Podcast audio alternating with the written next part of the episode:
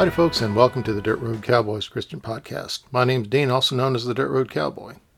Whether it's your first time listening or if you're a repeat listener, I want to thank you. It means a lot to me.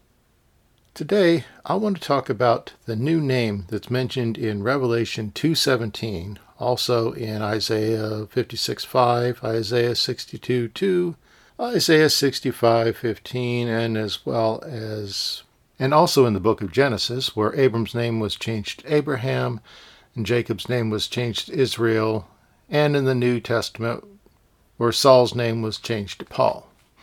There's a lot of name changing going on in the Bible, and I want to talk a little bit about why that happened. Throughout history, there have been name changes, such as from slaves to free men and free people to slaves. Shadrach, Meshach, Abednego, and Daniel had their names changed from Hebrew names to Babylonian names when they became slaves. Others had their names changed when they became free people. People also used to have their names changed when they became Christians. The Catholic Church still gives a new name at the time of baptism. Covenants were also another time that names were changed, and still are in some cultures, such as in marriage covenants, Sometimes they'll have a hyphenated last name, such as Jackson hyphen Smith. Other times it's just when the female takes on the man's name and gives up her maiden name. But in all cases, it symbolizes a new start or a new life. Even prisoners get a change from their name to a number. From a Christian or godly perspective, we are all born into slavery. That happens because we're all born into sin. Now, I'm not going to get into the discussion of how everyone in the civilized world is born into slavery to the central banking systems. That's a topic for a completely different discussion.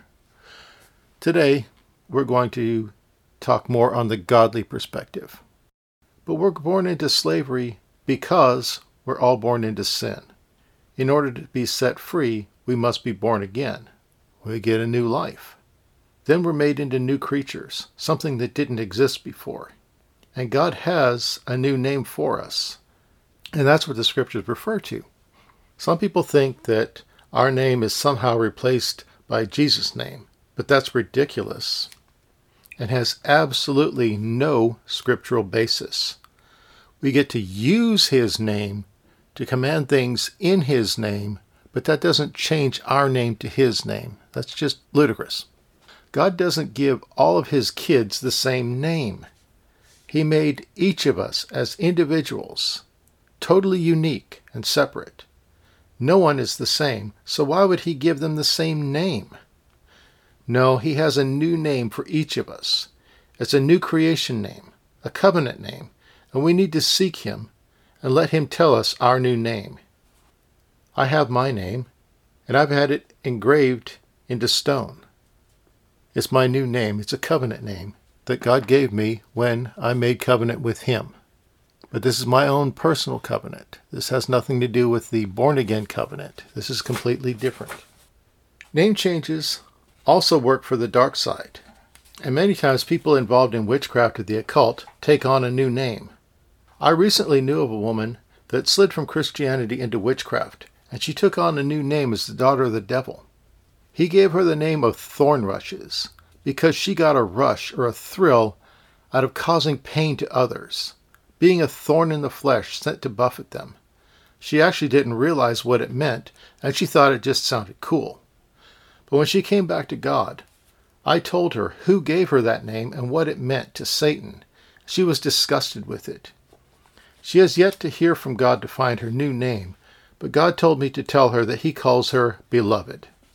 So now maybe you can see a little of why name changes are so important and why the Bible talks about them.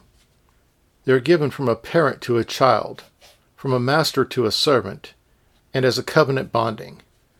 And I want to pray with you right now that God will tell you your new name, if He hasn't done so already, and that you will be blessed knowing that your loving Father cares enough to give you a new name and lets you know that you are His special, beloved child. And I pray this in Jesus' name. Amen. All right, folks, I know this was a quick one, but I think it's important. I'll be back again in a couple weeks with another podcast. Until then, if you want to find out something more about me, you can go to my website at www.dirtroadcowboy.com and you can read a little bit about me, about what I do, about some of my adventures and other things. And until then, well, thank you again for listening along. This is the Dirt Road Cowboy signing out. Bye, y'all.